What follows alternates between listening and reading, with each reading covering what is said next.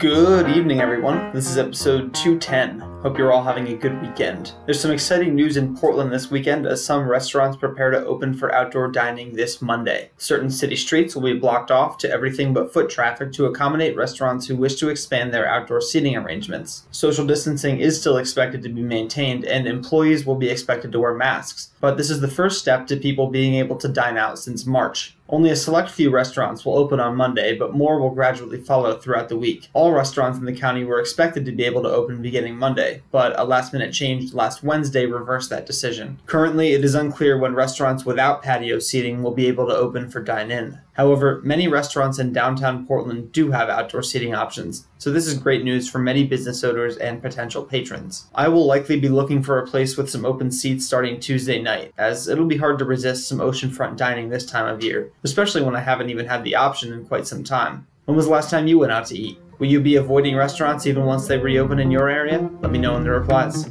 Cheers.